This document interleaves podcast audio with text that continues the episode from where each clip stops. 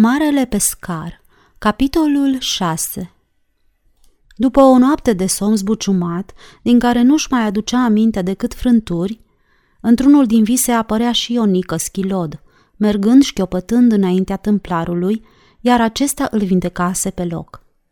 Simon se sculă ursuz și se pregăti să ia micul dejun. Îl durea capul și nu era deloc în apele lui.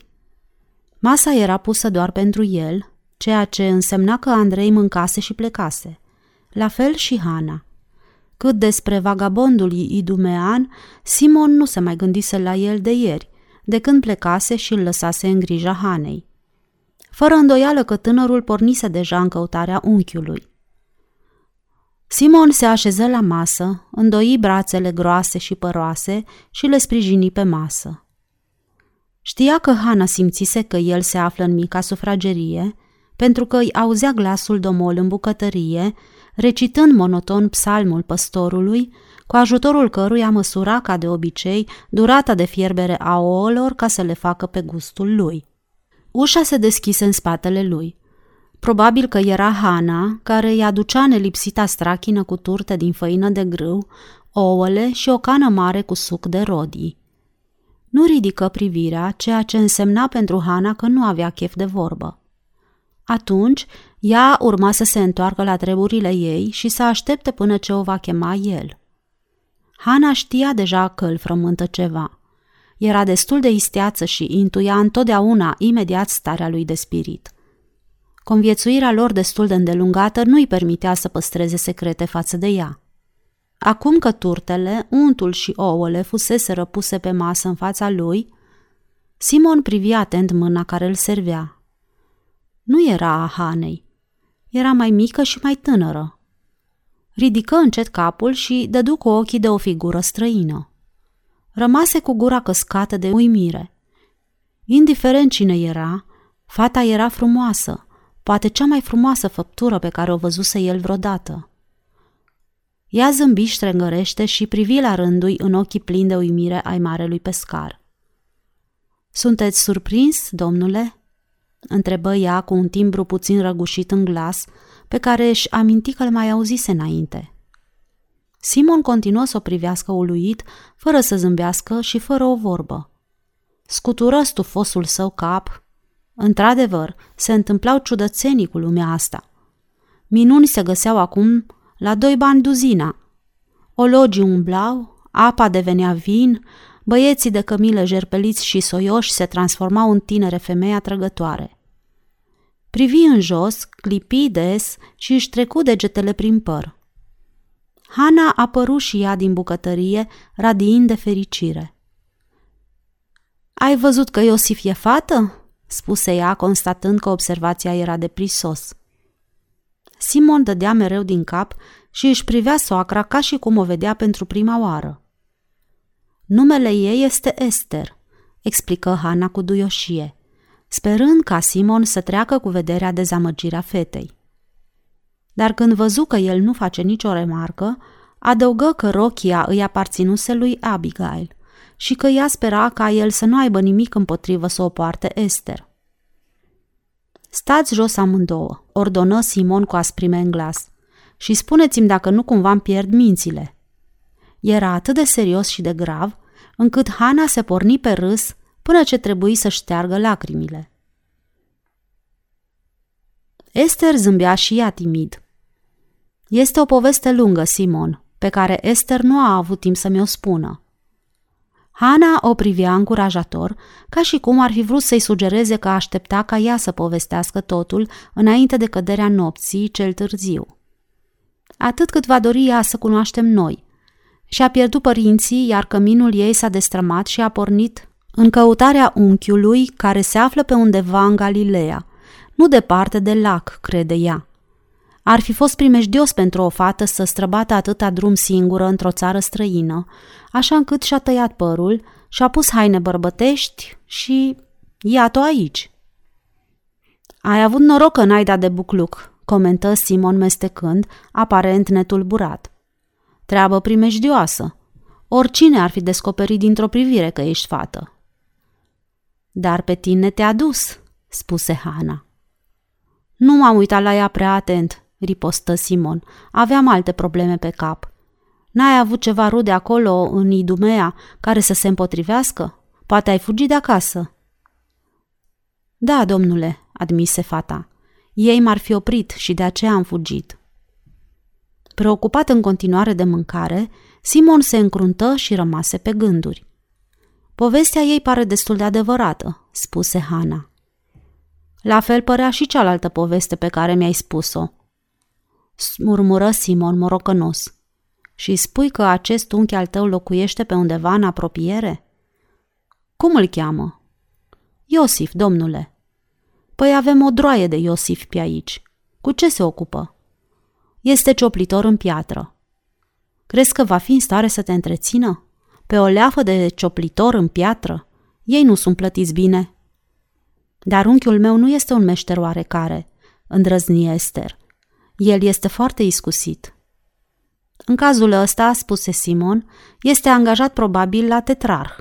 Știu că ei reconstruiesc grajdurile la palat. Grajdurile? Tonul disprețuitor al fetei părea să spună că unchiul ei Iosif nu era un om care să lucreze la grajduri, fie ele și ale tetrarhului. Grajduri din piatră, explică Simon. Grajduri din marmură albă. Caii arabi ai tetrarhului trăiesc în încăperi spațioase din marmură, în timp ce majoritatea supușilor lui locuiesc în cocioabe și au hrana aleasă, în vreme ce copiii Galileei se duc adesea la culcare flămânzi.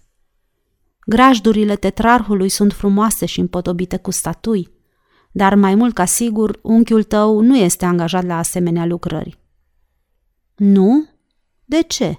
întrebă Esther ridicând din sprâncene ofensată. El este evreu, nu-i așa? întrebă Simon, iar când Esther aprobă din cap, el spuse pe un ton de ușoară dojană. Ar trebui să știi că fiilor lui Israel nu le este permis să cioplească chipuri. Cred că regula se aplică la cioplirea de idoli, răspunse Esther. După cum se vede, voi, evreii dumeeni, nu cunoașteți poruncile.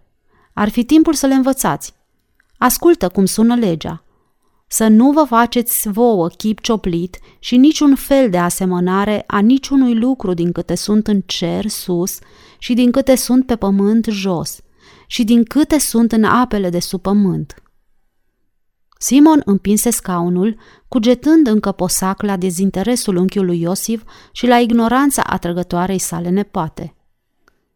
Oricum, adăugă el în timp ce se îndrepta spre ușă, am o treabă la palat în dimineața asta și voi face cercetări.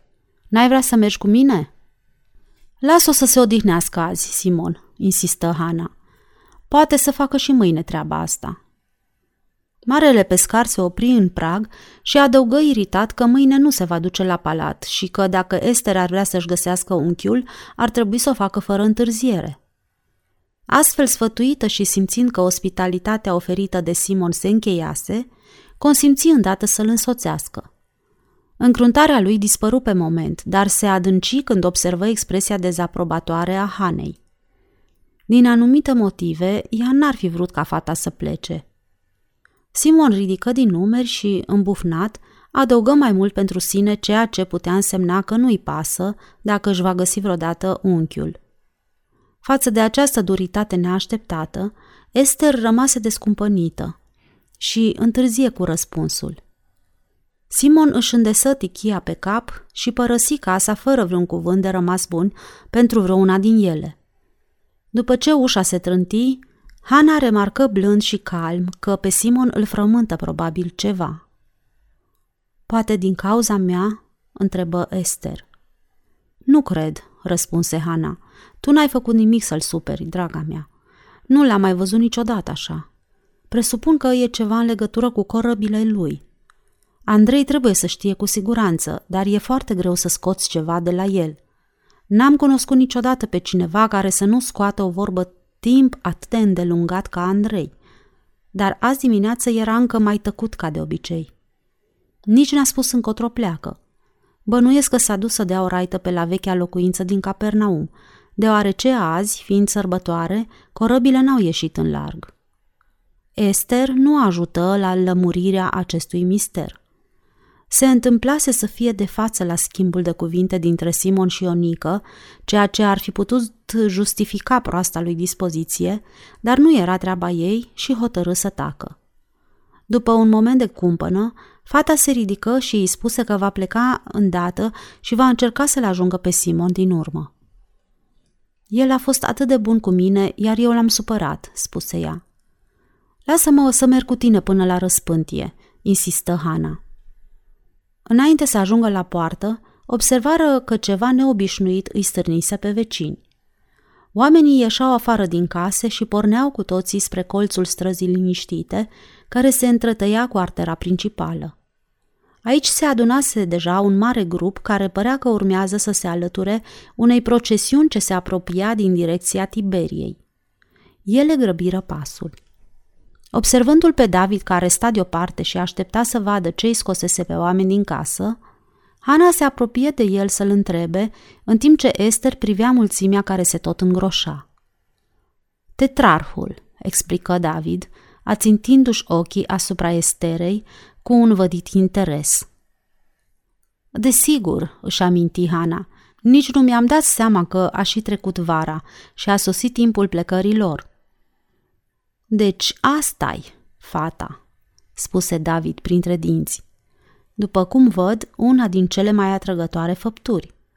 Adu-o aici, Hana, vreau să o cunosc. Doar nu o să mă dați de gol, domnule, insistă Hana și când David o asigură, ea se duse după Esther și îi spuse că un bun prieten al lui Simon dorește să o cunoască. Fata nu auzi ce-i spuse Hana decât pe jumătate, pentru că se ridicase pe vârfurile picioarelor, complet absorbită de fascinanta cavalcadă care se apropia încet. Hana o apucă de braț. Cred că știi despre ce este vorba. Tetrarhul și curtea lui pleacă la Roma în fiecare an pe vremea asta pentru a-și petrece iarna acolo, iar când Esther în cuvință, distrată, fără să-și dezlipească privirea de la procesiune, Hana îi spuse că va avea destul timp să-i vadă. Hai, vino te rog să-l cunoști pe maestrul David. Esther se întoarse și o urmă fără tragere de inimă. I-am spus că te duc la el, explică Hana. David este prietenul nostru, un om foarte învățat, un om deosebit și a călătorit mult. Insistența Hanei îi păru suspectă și pașii Esterei deveniră șovăielnici. Dar de ce un om atât de important dorește să mă cunoască? protestă ea. Și de ce mă privește așa de insistent? Așa privesc oamenii în vârstă, spuse Hana, pentru că nu văd prea bine. Ei, nu trebuie să fie prea bătrâni ca să se uite așa, ripostă Esther. Hana găsi hazlie replica și amândouă zâmbiră când Esther îi se înfățișă saducheului. Ea se înclină, însă îi evită privirea sfredelitoare și David se înclină și el ceremonios. Bun venit în frumoasa Galilee, copila mea, spuse el pe un ton studiat. Ar fi o plăcere pentru mine să te văd mai des dacă buna noastră Hana va fi de acord. Și acum nu mai vreau să vă rețin. Probabil ești nerăbdătoare să arunci o privire a cortegiului iubitului nostru cărmuitor și al familiei sale. Era atâta ironie în cuvintele lui, încât Esther îl săgetă cu privirea. Să fie oare o provocare? O capcană pentru a o face să împărtășească disprețul față de tetrar? Încurcată pe moment, ea se eschivă, scuzându-se și se îndepărtă îndată pentru a se alătura mulțimii care aștepta desfășurarea spectacolului. David se întoarse spre Hana și o privi cu ochii scoditori. Mi-a spus ceva mai mult, se grăbi ea să explice. Mama ei a murit de curând și a lăsat-o fără cămin. Ea a pornit în căutarea unui unchi cioplitor în piatră, despre care crede că trăiește pe undeva în apropierea lacului. Dar ce s-a întâmplat cu tatăl ei? A murit, cred. N-a vorbit nimic despre el. Și acest presupus unchi este idumean? Așa bănuiesc. Ei bine, eu nu cred, mormăi David. În Idumea nu se cioplește piatră. Pariez că nu există niciun cioplitor în partea aceea. Unealta lor preferată este pumnalul. Ia spune-mi, a dat vreo explicație cu privire la semnele acelea pe care le-ai găsit pe veșmintele ei? Cred că nu, dar nici tu n-ai îndrepat-o și bine ai făcut. Ei se apropiară apoi de șosea, unde o zăriră pe Esther în fața grupurilor de gură cască. Statura înaltă a saducheului îi permitea să o remarce. Era absorbită în urmărirea cortegiului, iar avangarda acestuia era acum la o distanță de doar câțiva iarzi. Hana observă că interesul lui David nu era concentrat atât de mult asupra țipătorului spectacol, cât asupra misterioasei sale însoțitoare. Procesiunea era condusă de o companie de călăreți în uniformele înzorzonate ale fortului roman din Capernaum. Ei călăreau în rânduri de câte patru, iar harnașamentul cailor sclipea orbitor în lumina soarelui. După trecerea escortei militare, urma un spațiu liber de vreo sută de iarzi înainte să apară cea de-a doua unitate, în fruntea căreia se afla o figură distinsă pe un superb cal alb, neîndoielnic de proveniență arabă. Bărbatul era bogat înveșmântat. Purta o tunică neagră cu marginea purpurie, pantaloni roșii de călărie și cizme negre lustruite. Călărea singur. Părul lui sur, tun scurt, era strâns cu un fileu argintiu. Esther privea înmărmurită figura semeață pe care desfrâul își pusese amprenta.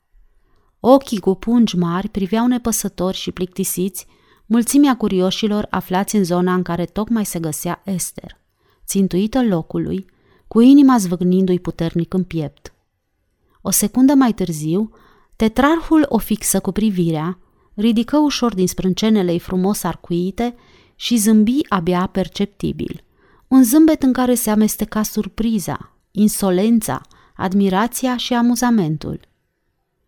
Ochii mari ai Esterei nici nu avură timp să clipească. Emoția o paralizase.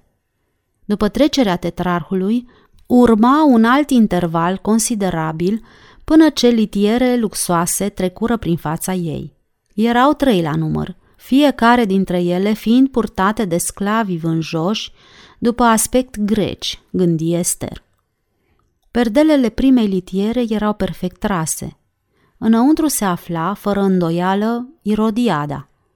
Cea de-a doua litieră era deschisă și la sciva ei ocupantă, o femeie în jur de 30 de ani, copleșită parcă sub povara bijuteriilor, surâdea cu nerușinare de sub faldurile ei țipătoare. Esther știa că aceasta trebuie să fie Salomea. Cu toată proasta ei reputație, era într-adevăr o femeie frumoasă. Deși conștientă de farmecele ei, părea că nimic în lume nu o tulbură. Perdelele celei de-a treia litiere erau de asemenea trase. Esther spera să audă un nume șoptit de cineva din mulțime, dar ocupantul rămase neidentificat. Urma apoi un număr de bărbați și femei pe cămile, majoritatea în jur de 20-30 de ani, desigur slujitorii casei. Cei mai mulți dintre ei erau oameni frumoși. Toți se aflau evident într-o stare de spirit sărbătorească, luându-se în râs și făcând haz. Orice s-ar spune despre tetrarh, se vedea clar că toată suita lui era bine îngrijită și nu se auzise că ar exista certuri între ei cu privire la serviciile ce le îndeplineau. În urma cămilelor, la o distanță apreciabilă, se zărea o lungă caravană de asini copleșiți sub povara bagajelor. Pierzându-și interesul pentru desfășurarea procesiunii, Esther era pe punctul să plece, când în vecinătatea ei se produse o bruscă agitație. Un călăreț în uniformă strălucitoare, purtându-și calul de căpăstru, se opri în fața ei. Lumea, înmărmurită și cu spaima în priviri, se dădu în grabă la o parte spre a-i face loc. Cum te cheamă?" întrebă soldatul cu asprime, dar nu lipsi de respect. Genunchii Esterei începură să tremure și simți că îi se face rău. Înainte de a fi capabilă să băiguie un răspuns, o mână o apucă cu blândețe de braț. Am să răspund eu în locul acestei tinere femei, spuse David. Ea face parte din familia mea. Cine dorește să afle numele ei, centurioane?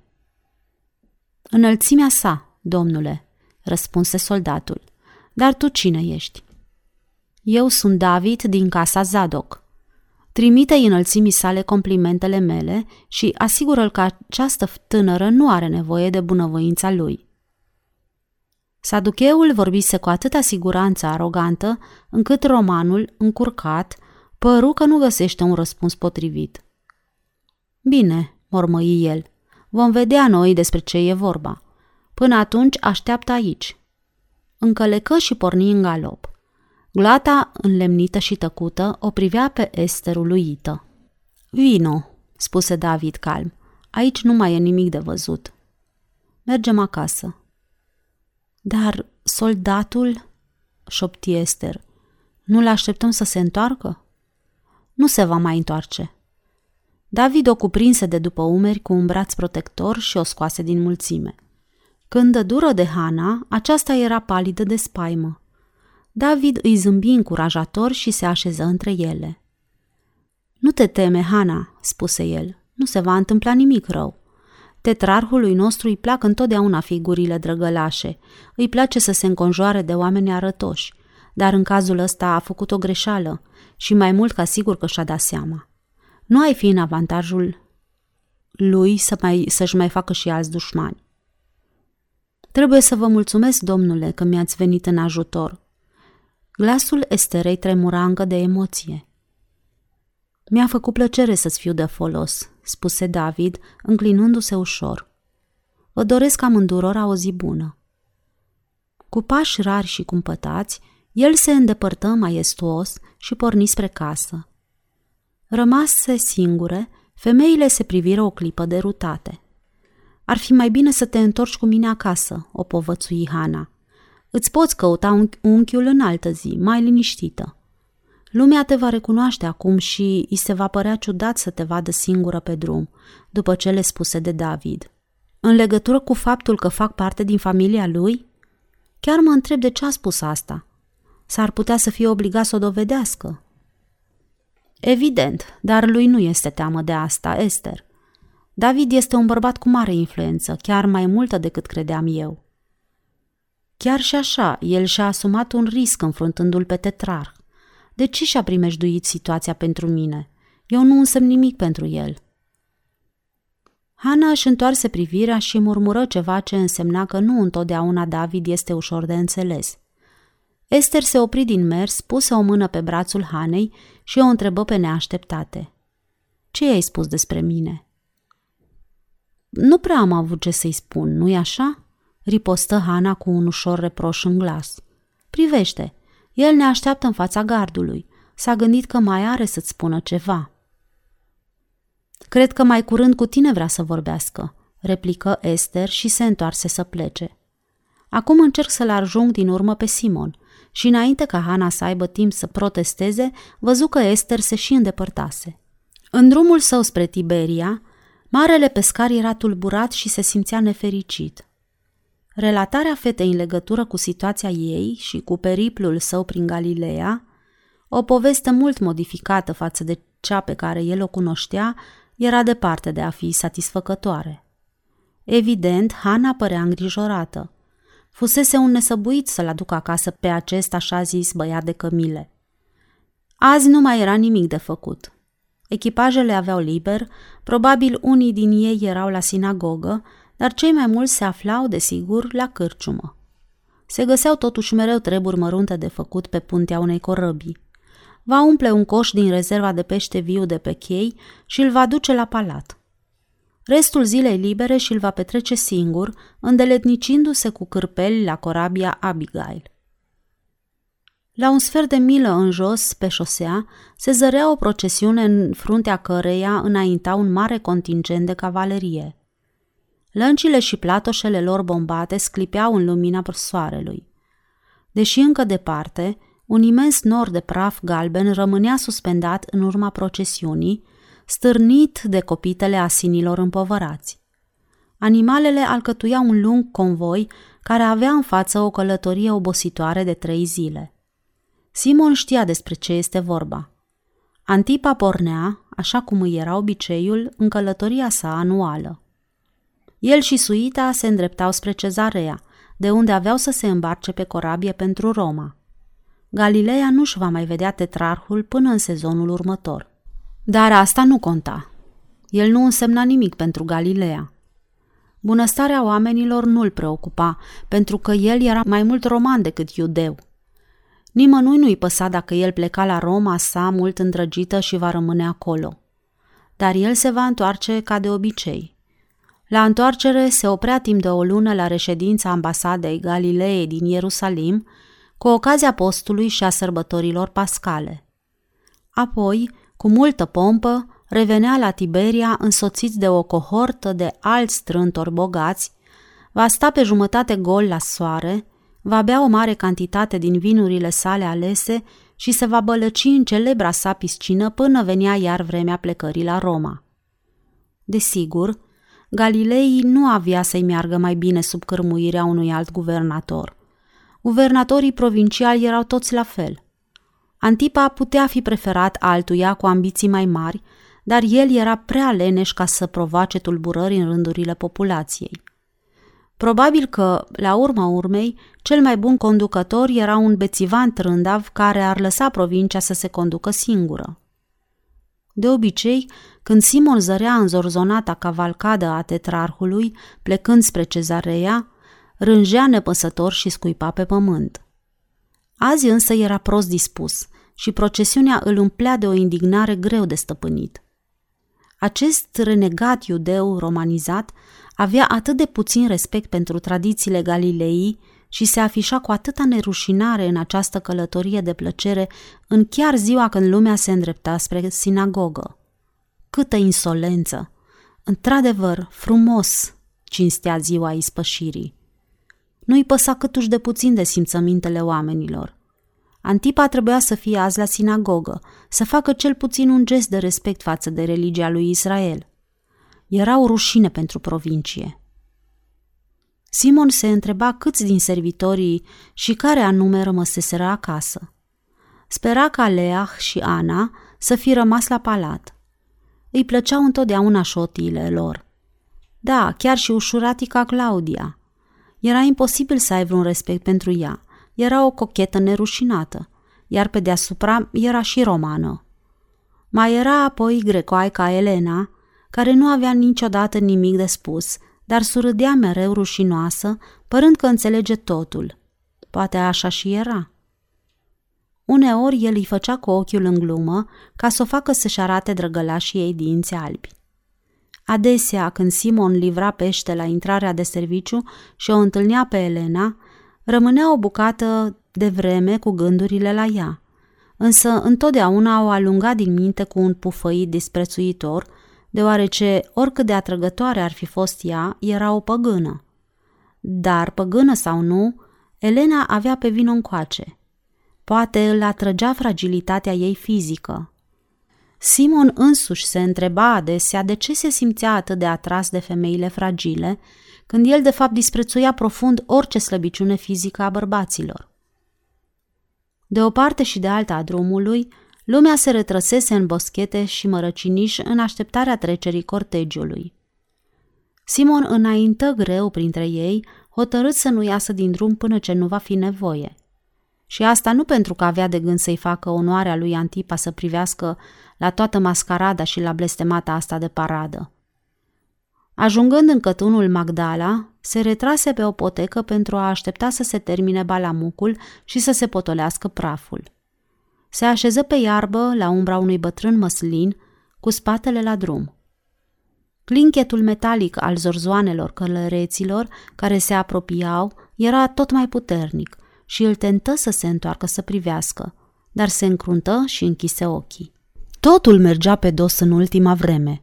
Totul – Totul pornea de la templarul acela nebun care își pusese în cap că oamenii ar fi mai buni dacă n-ar fi atât de buni. Cel puțin asta a înțeles el.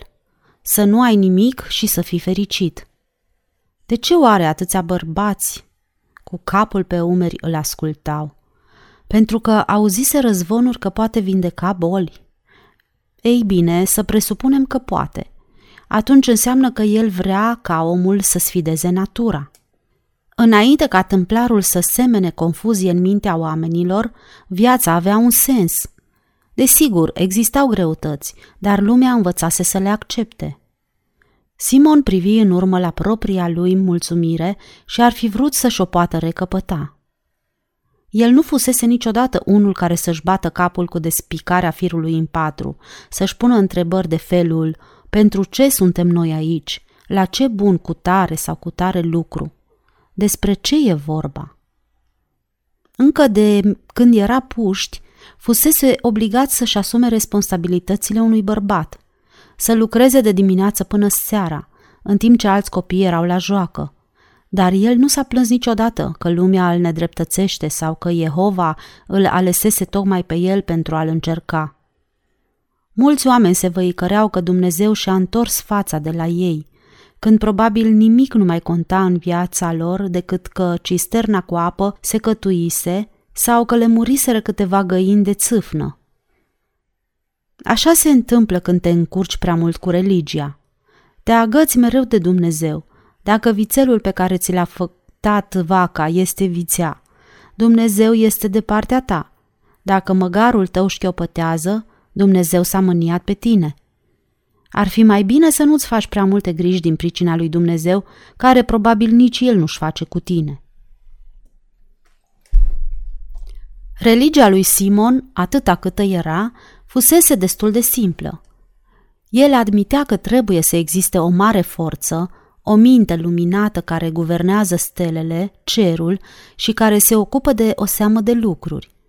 Dar nu putea crede că Dumnezeu se apleacă asupra unor astfel de treburi mărunte ca ruperea lanțului de la găleata puțului lui Avram și asta pentru că bătrânul mersese cam prea departe de sabat – Dumnezeul lui Simon era un administrator demn de încredere, care pune soarele dimineața pe cer și îl ia noaptea, cu o regularitate pe care putea conta. Că el aranjase astfel ca anotimpurile să urmeze unul după altul, într-un fel armonios. Nimic nu ieșea din rânduială. Fidel crezului său elementar, marele pescar nu-și considerase truda copilăriei ca pe o încercare divină. Firește, se mândrea cu capacitatea sa de a îndura încercările grele și de a prospera în ciuda obstacolelor. Niciodată Simon nu ridicase ochii către cer ca să strige, de ce? Nici chiar atunci când murise sărmana lui Abigail. Nu îi se întâmplase să gândească că Dumnezeu îi plătea poate pentru faptele sale rele. Știa că făcuse multe greșeli, mai cu seamă când își dădea drumul năvalnicului său temperament și impulsivității sale spre îngrijorarea celorlalți. Și că nu ținuse multe din posturile religioase care se cereau respectate. Dar nu se putea gândi că pe Dumnezeu îl interesau micile lui necuvințe. Iar când vârstnicul rabin Ben Sholem venise la ei în ziua morții lui Abigail și făcuse atâtea insinuări, Simon îi replicase cu duritate. Nu cred că Dumnezeu ar face un asemenea lucru. Vuietul tot mai strident indica trecerea cortegiului. Zornăit de armurii costisitoare, tropăite copite proaspăt potcovite, scârțâitul pieilor noi de șa, strigătul ascuțit al unui ordin militaresc, pognitura unui bici. Simon auzea și ura aceste zgomote, așa că se reîntoarse la reveriile sale. În dimineața de după înmormântare, el se întorsese la lucru îndurerat, dar calm și senin, gândind că așa e viața. Oamenii se îmbolnăvesc și mor, chiar și cei tineri ca Abigail. Chiar și prunci care n-aveau parte să trăiască deloc. Dar de ce să-ți pui întrebări când știi că nimeni nu-ți poate răspunde? nici chiar rabinul care ar trebui să știe dacă există cineva care ar putea răspunde. Acum totul era anapoda. Nu te mai puteai bizui pe nimic. Ionică nu era un mincinos, iar treaba cu piciorul băiatului era cel puțin un lucru ciudat. Desigur, era posibil ca tâmplarul ăsta să fi plănuit să păcălească oamenii. Dar ce spera el să iasă din toate astea? Nu îl putea aștepta decât temnița. Nu avea niciun avantaj de pe urma acțiunilor sale. Nu cerea bani pentru așa zisele lui tămăduiri. Aparent, el nu avea bani și nici nu dorea. Nu poseda nimic. Nimic nu avea valoare pentru el, doar păsările și florile. Prin urmare, nu părea că speră să-și umple buzunarele prin practici frauduloase. Pe drum era liniște acum, dar Simon știa bine că asta nu se datora faptului că pompoasa caravană a tetrarhului trecuse. Nu, era doar o întrerupere. Acum Antipa călărea afectat pe frumosul său armăsar. Nimic din ce era aici nu aparținea Galilei. Un conducător roman pe un cal arab. Sărmana mică Galilee, și așa muimăcită cu acest tâmplar pe cap. Presupunând că nazarineanul era cu adevărat cinstit, că putea într-adevăr schimba apa în vin și vindeca ologii, atunci încotro ne duc toate astea. Probabil că acestui om îi vine puterea din cer. Dacă da, atunci înseamnă că Dumnezeu se preocupă de țăranul prostănac cu un braț mai scurt sau de băiețelul cu un picior schilod. Dacă admiți că el înfăptuiește asemenea lucruri, poate că e adevărat și faptul cu găleata bătrânului Avram, care a căzut în puț pentru că el a contat prea mult pe îngăduința lui Dumnezeu și nu respecta sabatul. Urmă un alt interval de liniște, după care se auzi un tropăit ritmic de sandale. Erau purtătorii litierei în care se afla Irodiada. Simon o văzuse doar odată în grădina palatului. Îl privise cu nerușinare timp de o secundă, ridicase din numeri, își scuturase capul și îi întoarse spatele. Irodiada era o femeie dură, toată lumea știa asta. Cea mai importantă femeie din Galileea. Un monstru. Cu ce greșise oare mica și evlavioasa Galilee ca să merite o asemenea umilință? Poate de data aceasta Dumnezeu se va îndura și va scufunda corabia tetrarhului. Pe drum se așternu din nou calmul. Acum o mai avea pe cap și pe fata aceea idumeană. Bineînțeles, Hana nu știa ce să facă cu ea. Să presupunem că ea își va găsi unchiul. Atunci ce se va întâmpla? Hana nu va vrea ca ea să plece. Simon se simțea însingurat și nici nu se aștepta să fie altfel – nicăieri, nici chiar în mijlocul oamenilor lui, cel puțin unii dintre ei, care desigur îi mai purtau pică după dispută. După cum nu se va mai simți în largul lui nici în propria sa casă, cu fata idumeană la masă. Ce nebun fusese să-l aducă în casă pe cerșetorul acela jegos.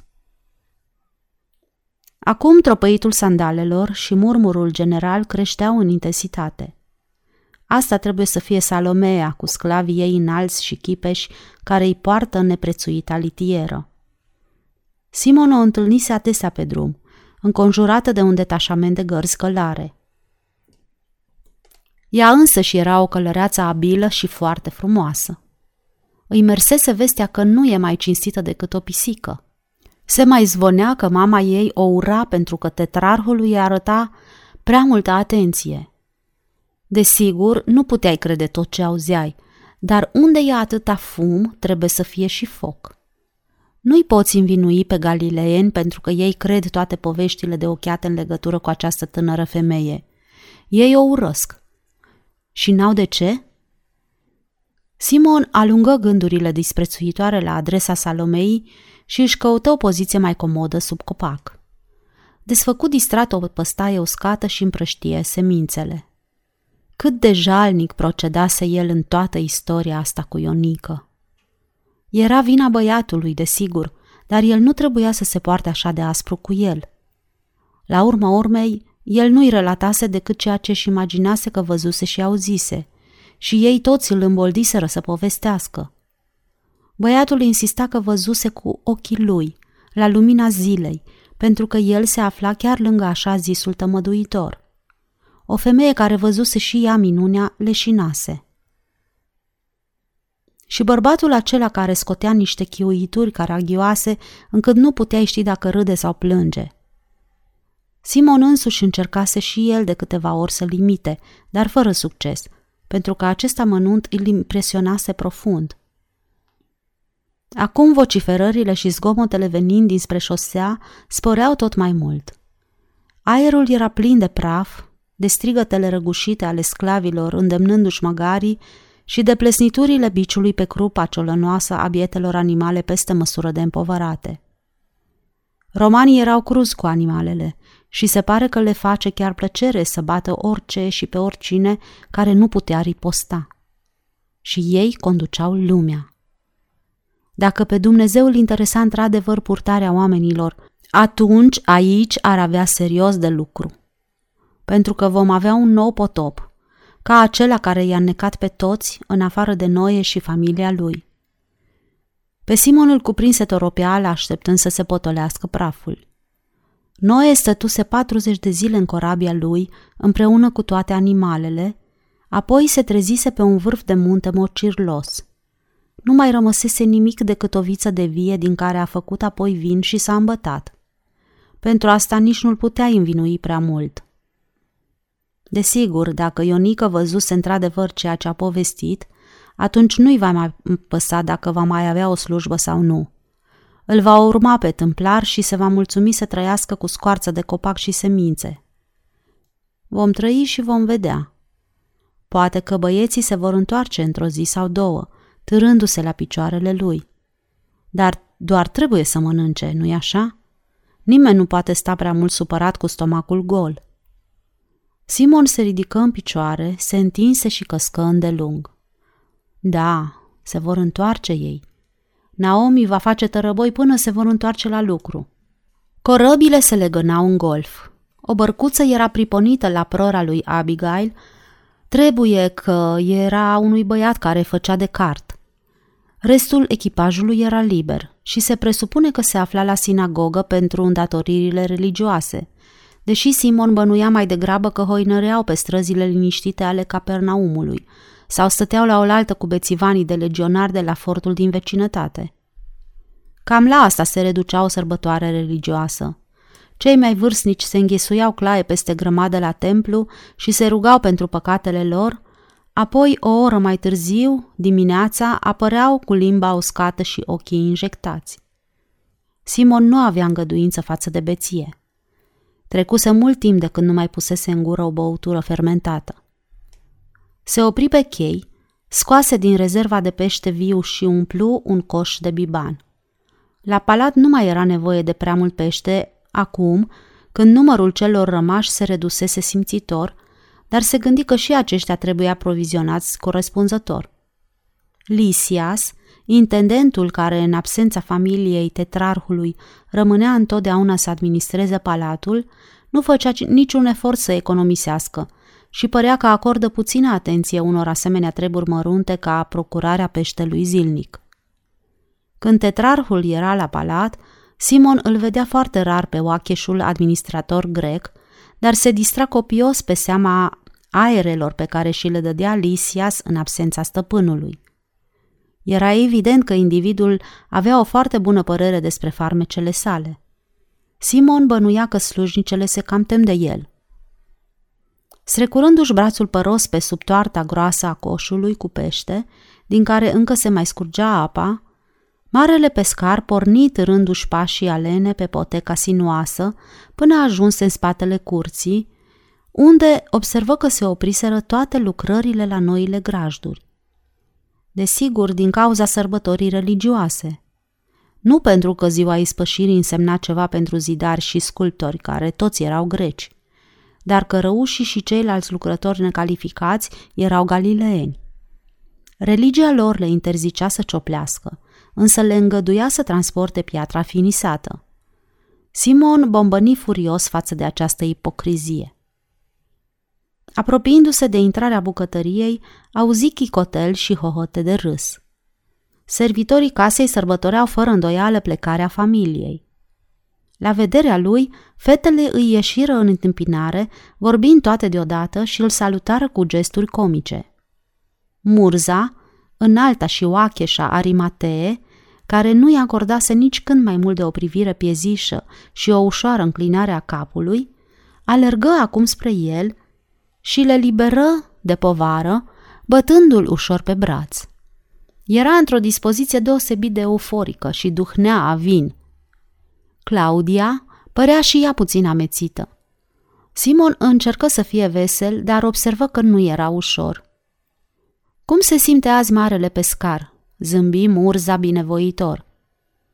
Destul de bine, răspunse Simon Posac.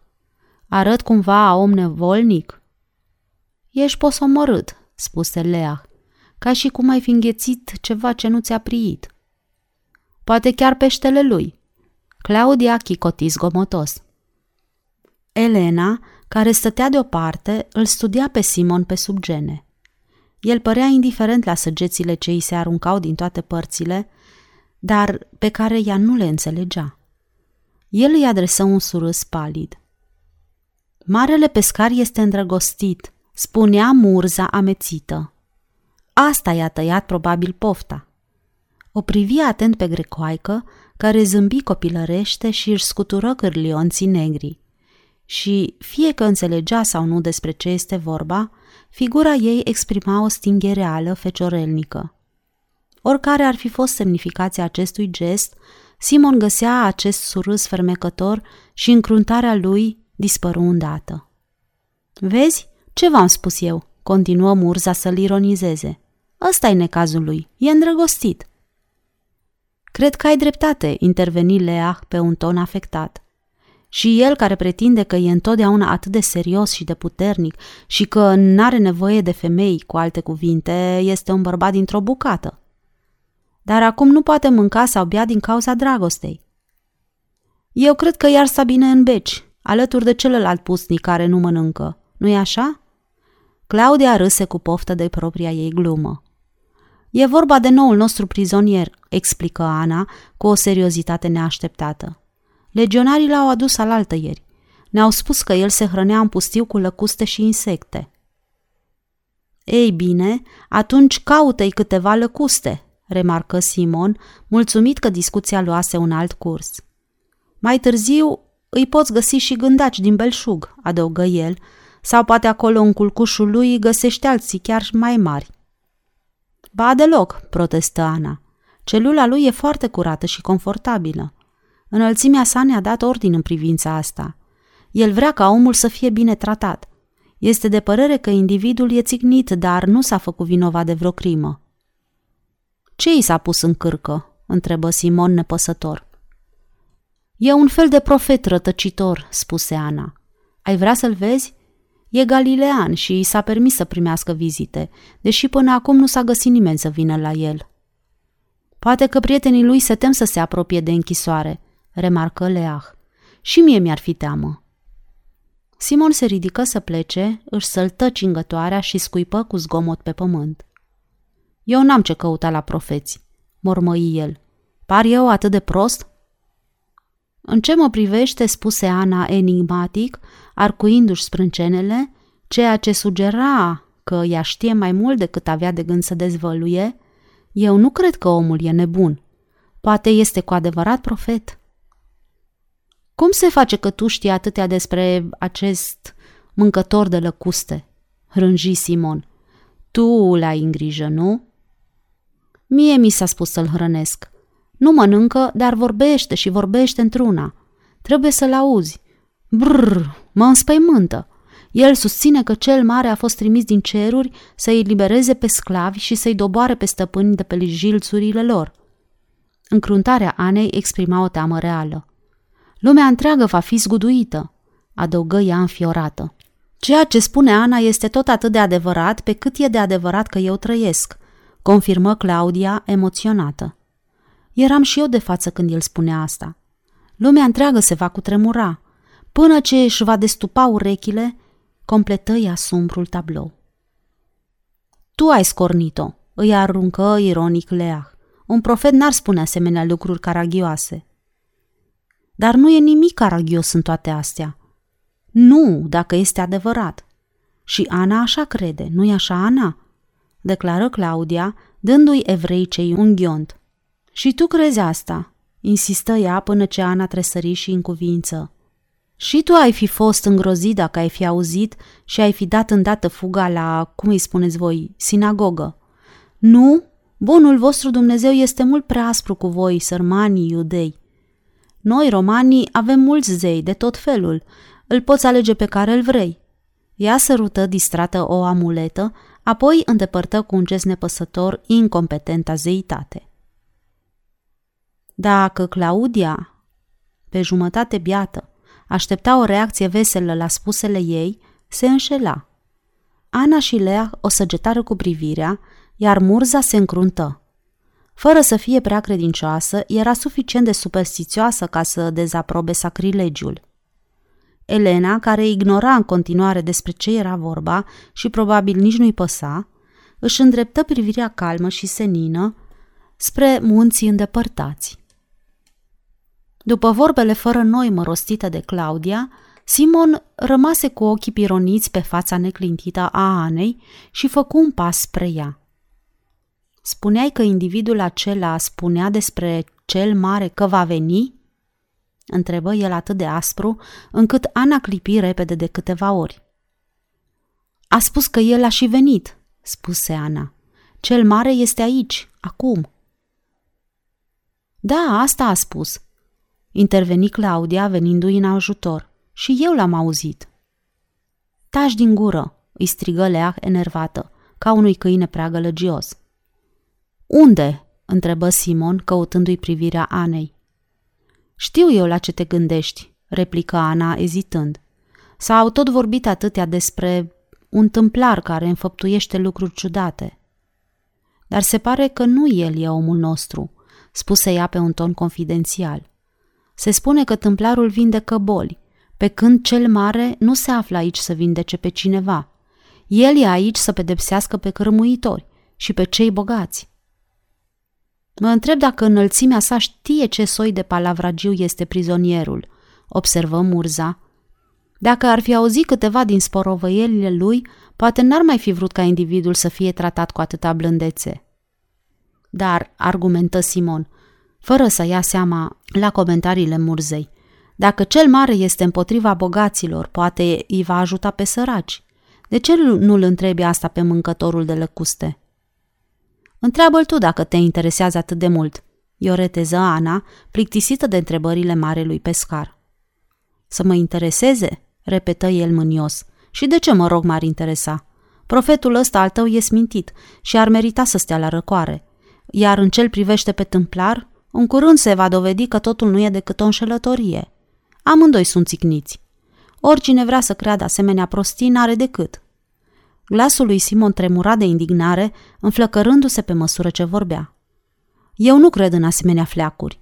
Toată religia asta este ceva fără noimă. Eu nu cred nimic din toate astea. Nimic. Și vorbesc foarte serios. Auditoriul, descumpănit de reacția lui spontană, îl privea îndelung în timp ce Simon, încruntat, dădea frâu liber sentimentelor. În cele din urmă, Leah rupse tăcerea și spuse pe un ton tărăgănat, încărcat de dezgust. Dar cine a spus că nu ești serios? Pun rămășa că te interesează, țipă Claudia, altfel n-ai fi atât de pornit. Săgețile îi înmuiară furia lui Simon și murmură că toate flecărările astea religioase ar trebui interzise prin lege, o sugestie care o făcu pe Leah să remarce, cu un surâs amar, că el se va duce probabil în iad când va muri. Și te asigur că nu o să-i placă, râse Claudia. El detestă gloata. Chiar eu l-am auzit spunând asta, nu-i așa? Ești o proastă, Claudia, spuse Ana, înnăbușindu-și un căscat. Poate că sunt, dar sunt o proastă fericită. Voi, iudeii, sunteți mult prea serioși și triști. Ceea ce vă trebuie într-o zi de sărbătoare este veselie, râsete, cântece. Ar trebui să beți câte o cană cu vin, să vă mai încălzească măruntaiele amorțite. Claudia început să facă câteva piruete îndrăcite în fața lui Simon, însoțite de triluri. În ce mă privește, mă duc să aduc niște vin, spuse ea, încântată de ideea care îi venise. N-am nevoie de niciun vin, îi strigă Lea. Nici eu, spuse Ana. Atunci îi aduc marelui pescar. Du-te, Murza, și oprește-o, îi spuse Leah. De tine va asculta și ai grijă să nu mai bea nici ea, că și așa a băut prea mult. Dacă se îmbată mai tare, Lisia se va pune biciul pe ea. N-ai teamă, șuieră Murza, fără să se miște. Și Lisia și-a încălzit măruntaiele. Acum trebuie să plec, mormăi Simon ursuz. Am de lucru. Vă rog, deșertați-mi coșul. Claudia se întoarse, clătinându-se sub greutatea unei tăvi încărcate cu un urcior și căni pentru vin, gâfâind, puse povara pe lespedea solară și se întoarse spre ceilalți cu un surâs luminos.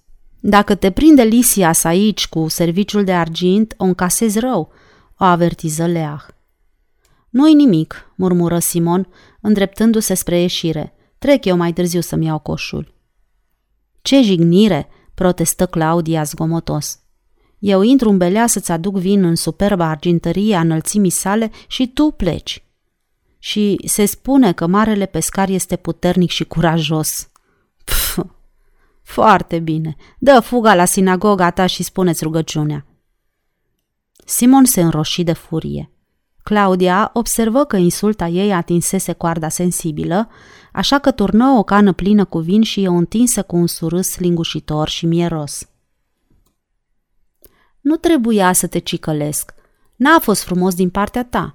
Noi toți știm că tu ești un om mare, curajos și atât de bărbat. M-aș mira să fie, pufăile ah nepăsătoare. În fața acestei jigniri, Simon își făcă prețioasa cană și bău până la fund. Plăcuta licoare îi alunecă pe gâtlej și îi se împrăștie pe loc prin vine. Acum că se reabilitase, se gândi să le furnizeze o nouă dovadă că el nu este unul cucernic și lipsit de voință. Îi întinse cana Claudiei, care umplu din nou chicotind voioasă. Ar fi bine să nu iei așa de repede, îl sfătui Ana. Hai, ajunge acum, Claudia, mormăi Murza. De ce vrei să intre în bucluc din cauza ta? Nu vezi că nu știe să bea vinul? Îndată va fi criță. Simon își șterse buzele cu dosul palmei, rânjind prostește, apoi făcu o adâncă plecăciune care le stârni râsul tuturora, în afara Elenei, al cărei surâs tremurat trăda neliniștea. Respirară ușurate când îl văzură plecat.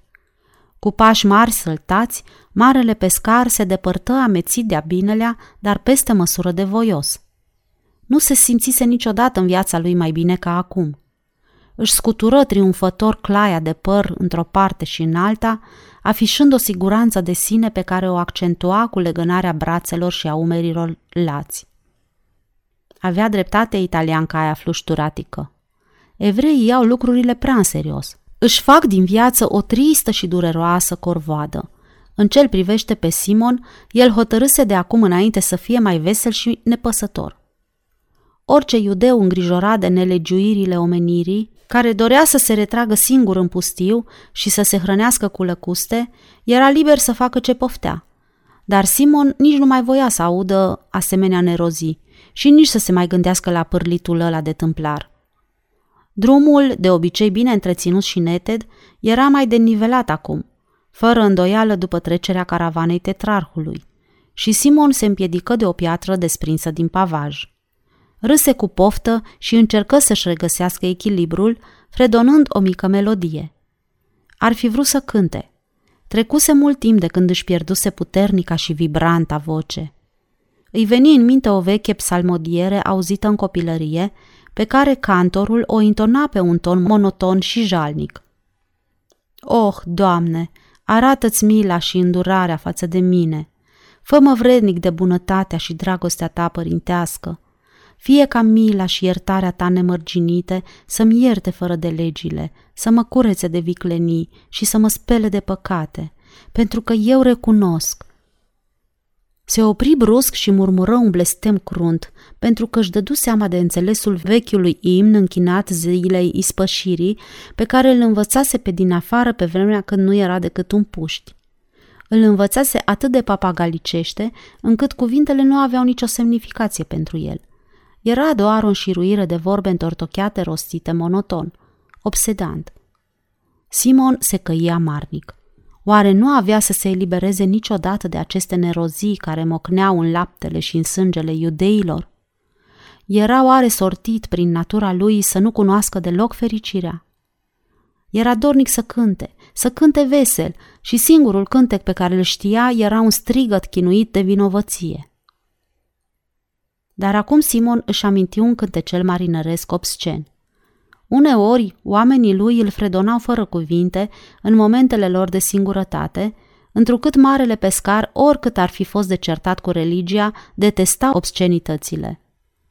Acum disprețuia toate imnurile autoflagelatoare, intonate în copilăria sa de prea cucernicul său părinte Ionas, și începu să fredoneze cântecul marinăresc cât putu mai tare, urlând cu îndârjire cele mai abjecte cuvinte, ca și cum ar fi vrut ca însuși Dumnezeu să-l audă și să-l pedepsească. La sfârșitul cântecului, râse isteric și râse și râse până ce ochii se umplură de lacrimi, încât nici nu mai putu distinge drumul și se trezi cu mâneca sfâșiată în mărăciniș. Se încruntă puțin. Râsul prostesc îi mai vâjâia în creier. Se înapoie pe drum, târșindu-și picioarele și mormăi răgușit că e un prost și un bețivan afurisit. Se apropia de drumul principal și liniștea care domnea aici l avertiză că ar fi cazul să înceteze zarva. Forfota zilnică dispăruse azi cu desăvârșire. Orice om care împingea o roabă sau mâna o căruță trasă de un asin, o făcea cu prețul reputației lui de a fi încălcat normele de bună cuviință. Puținii oameni pe care îi întâlnea în cale umblau încet din respect pentru ziua respectivă. Îl salutau grav, ca și cum și el ar fi fost pătruns de importanța ocaziei. Proaspătul său sentiment de veselie nepăsătoare se risipi. Când ajunse la chei, se azvârli bălăbănindu-se într-o barcă, se așeză cu toată greutatea și o porni spre corăbile sale. Efortul de a vâsli îl obosi îndată. Brațele erau grele, iar vâslele aruncau apa în barcă. Dacă ar fi prins pe vreunul din băieți cu treierând lacul, marele pescar i-ar fi dat cei datora și l-ar fi concediat imediat. Se simțea slei de puteri. Îi era greață și curgea sudoarea pe el când ajunse în sfârșit sub prova lui Abigail. Tad apăru lângă parapetul corăbiei și întinse o frânghie, adăugând voios că e o zi frumoasă. Aparent, băiatul nu observă că se petrecea ceva ciudat cu eroul său. Simon ar fi dorit ca tânărul să-i acorde mai puțin atenție și se gândi să-și găsească o ocupație în partea opusă a corăbiei. Se cățără cu multă greutate la bordul corăbiei și îi zâmbi absent. Îți dau liber, băiete. Poate vrei să mergi la sinagogă.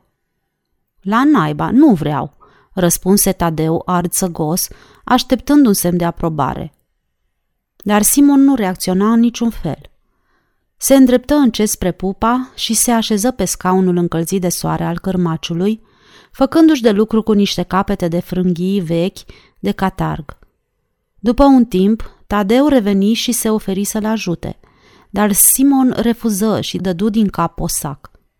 După mai bine de o oră, fidelul băiat, oarecum îngrijorat de starea stăpânului său, se întoarse cu o strachină de pește afumat și câțiva pesmeciori într-o mână și un urcior de cidru dulce în cealaltă. Simon surâse binevoitor, îi făcu semn lui Tad să pună strachina jos lângă el, își întinse mâna după urcior. Îl duse la gură, mirosi, clipi repede de câteva ori și se scutură. Azi nu mă simt prea bine, băiete, murmură Simon adevărul. Tad murmură ceva ce voia să exprime simpatie și se îndepărtă încet. Era limpede că stăpânul nu dorea să fie deranjat. Fără îndoială, cugeta Simon, în timp ce îl privea retrăgându-se, băiatul a ghicit motivul și asta nu e bine deloc. Dar cel puțin, cunoscând pricina, nu se va mai frământa de teamă că se făcuse vinovat cu ceva în ochii stăpânului. Simon continuă să se gândească la Tadeu și își spuse că era un băiat bun, un marinar bun și un pescar bun, dar și o dureroasă încercare pentru părinții lui. Se spunea că ei îl socoteau ca pe un fiu pierdut și asta din vina lui Simon. Poate că era adevărat dacă priveai prin prisma fanatismului lor religios. Tânărul Tadeu îi era foarte devotat, iar acest atașament mergea până acolo încât îi imita unele gesturi și felul de a vorbi – ceea ce incita echipajul să facă glume pe tema asta. Simon se aplecă în față, proptindu-și în mâini capul care îl durea și începu să-i cnească. Părinții lui Tadeu aveau dreptate. El exercita asupra băiatului o influență proastă. Se întreba ce ar spune Tad dacă l-ar chema la el și i-ar spune Uite ce e, băiete, ce-ar fi să-ți speli fața asta jegoasă, să te piepteni și să te duci la sinagogă? Asta i-ar face plăcere mamei tale. Chiar dacă ție nu-ți servește la nimic, merită să-ți bucuri părinții. Dar el nu putea proceda astfel. Și așa îl descumpănise pe tânărul Tad cu comportamentul lui dezgustător, produsese deja destulă dezamăgire pentru o zi. Privi plictisit și îl văzu pe Tad sărind peste tribordul corăbiei Sara. Ceva i-a trăsese atenția și, drept urmare, se aplecă mult peste pupa, cu amândouă mâinile streașină la ochi. Se întoarse cu o strâmbătură și îl strigă pe Simon emoționat. La naiba, doar nu s-au gândit să o urnească din loc. Curiozitatea lui Simon îl făcu să se ridice în picioare, dar o făcu cu greutate. Se cățără a nevoie la bordul corăbiei Sara și urmări degetul lui Tad, care îi indica locul cu pricina.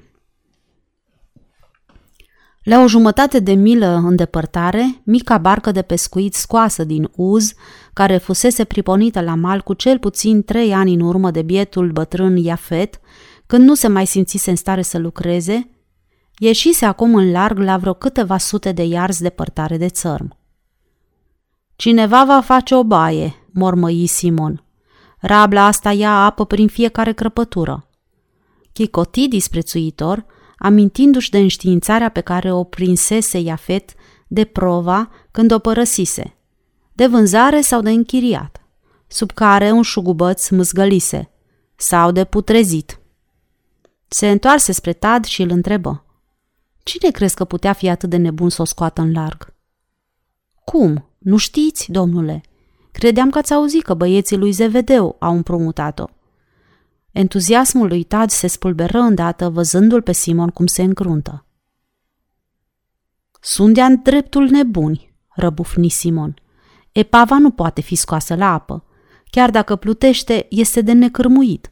O mică pală de vânt și atât ai trebuie. Da, domnule, în cuvință Tad, supus. Dar Ionică este dibaci în mânuirea vâslelor și nimeni nu poate face mai bine ca el pe vreme cu vânt puternic. Câți oameni au un echipaj? Sau tu nu știi? întrebă Simon. Presupun că l-au pe bătrân cu ei. Nu, domnule, au luat vreo trei sau patru băieți din Capernaum pentru că nu vor să-l ia pe bătrânul Zevedeu de la noi.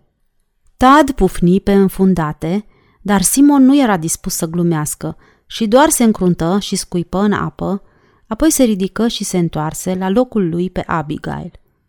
Amărât și plictisit, Tad îl urmă. Acum poți pleca, băiete, spuse Simon. Voi rămâne eu de veghe. Dar la noapte, domnule? Cred că am să rămân aici. Nu vreau să vă știu singur, domnule. Simon nu răspunse, iar Tad mai zăbovi până ce stăpânul îi spuse răspicat. Pleacă, fă cum ți-am spus, prefer să rămân singur. Descurajat și neîndrăznind să mai insiste, Tânărul se îndepărtă liniștit sub povara nemeritatei respingeri și coborâ în barca ce se balansa lângă corabie. Când se asigură că rămăsese singur, simțindu-se bolnav la trup și la suflet, Simon se duse în cabina pe care nu o folosise nimeni până atunci, se întinse pe podeaua goală și se scufundă într-un somn adânc și agitat. Sfârșitul capitolului 6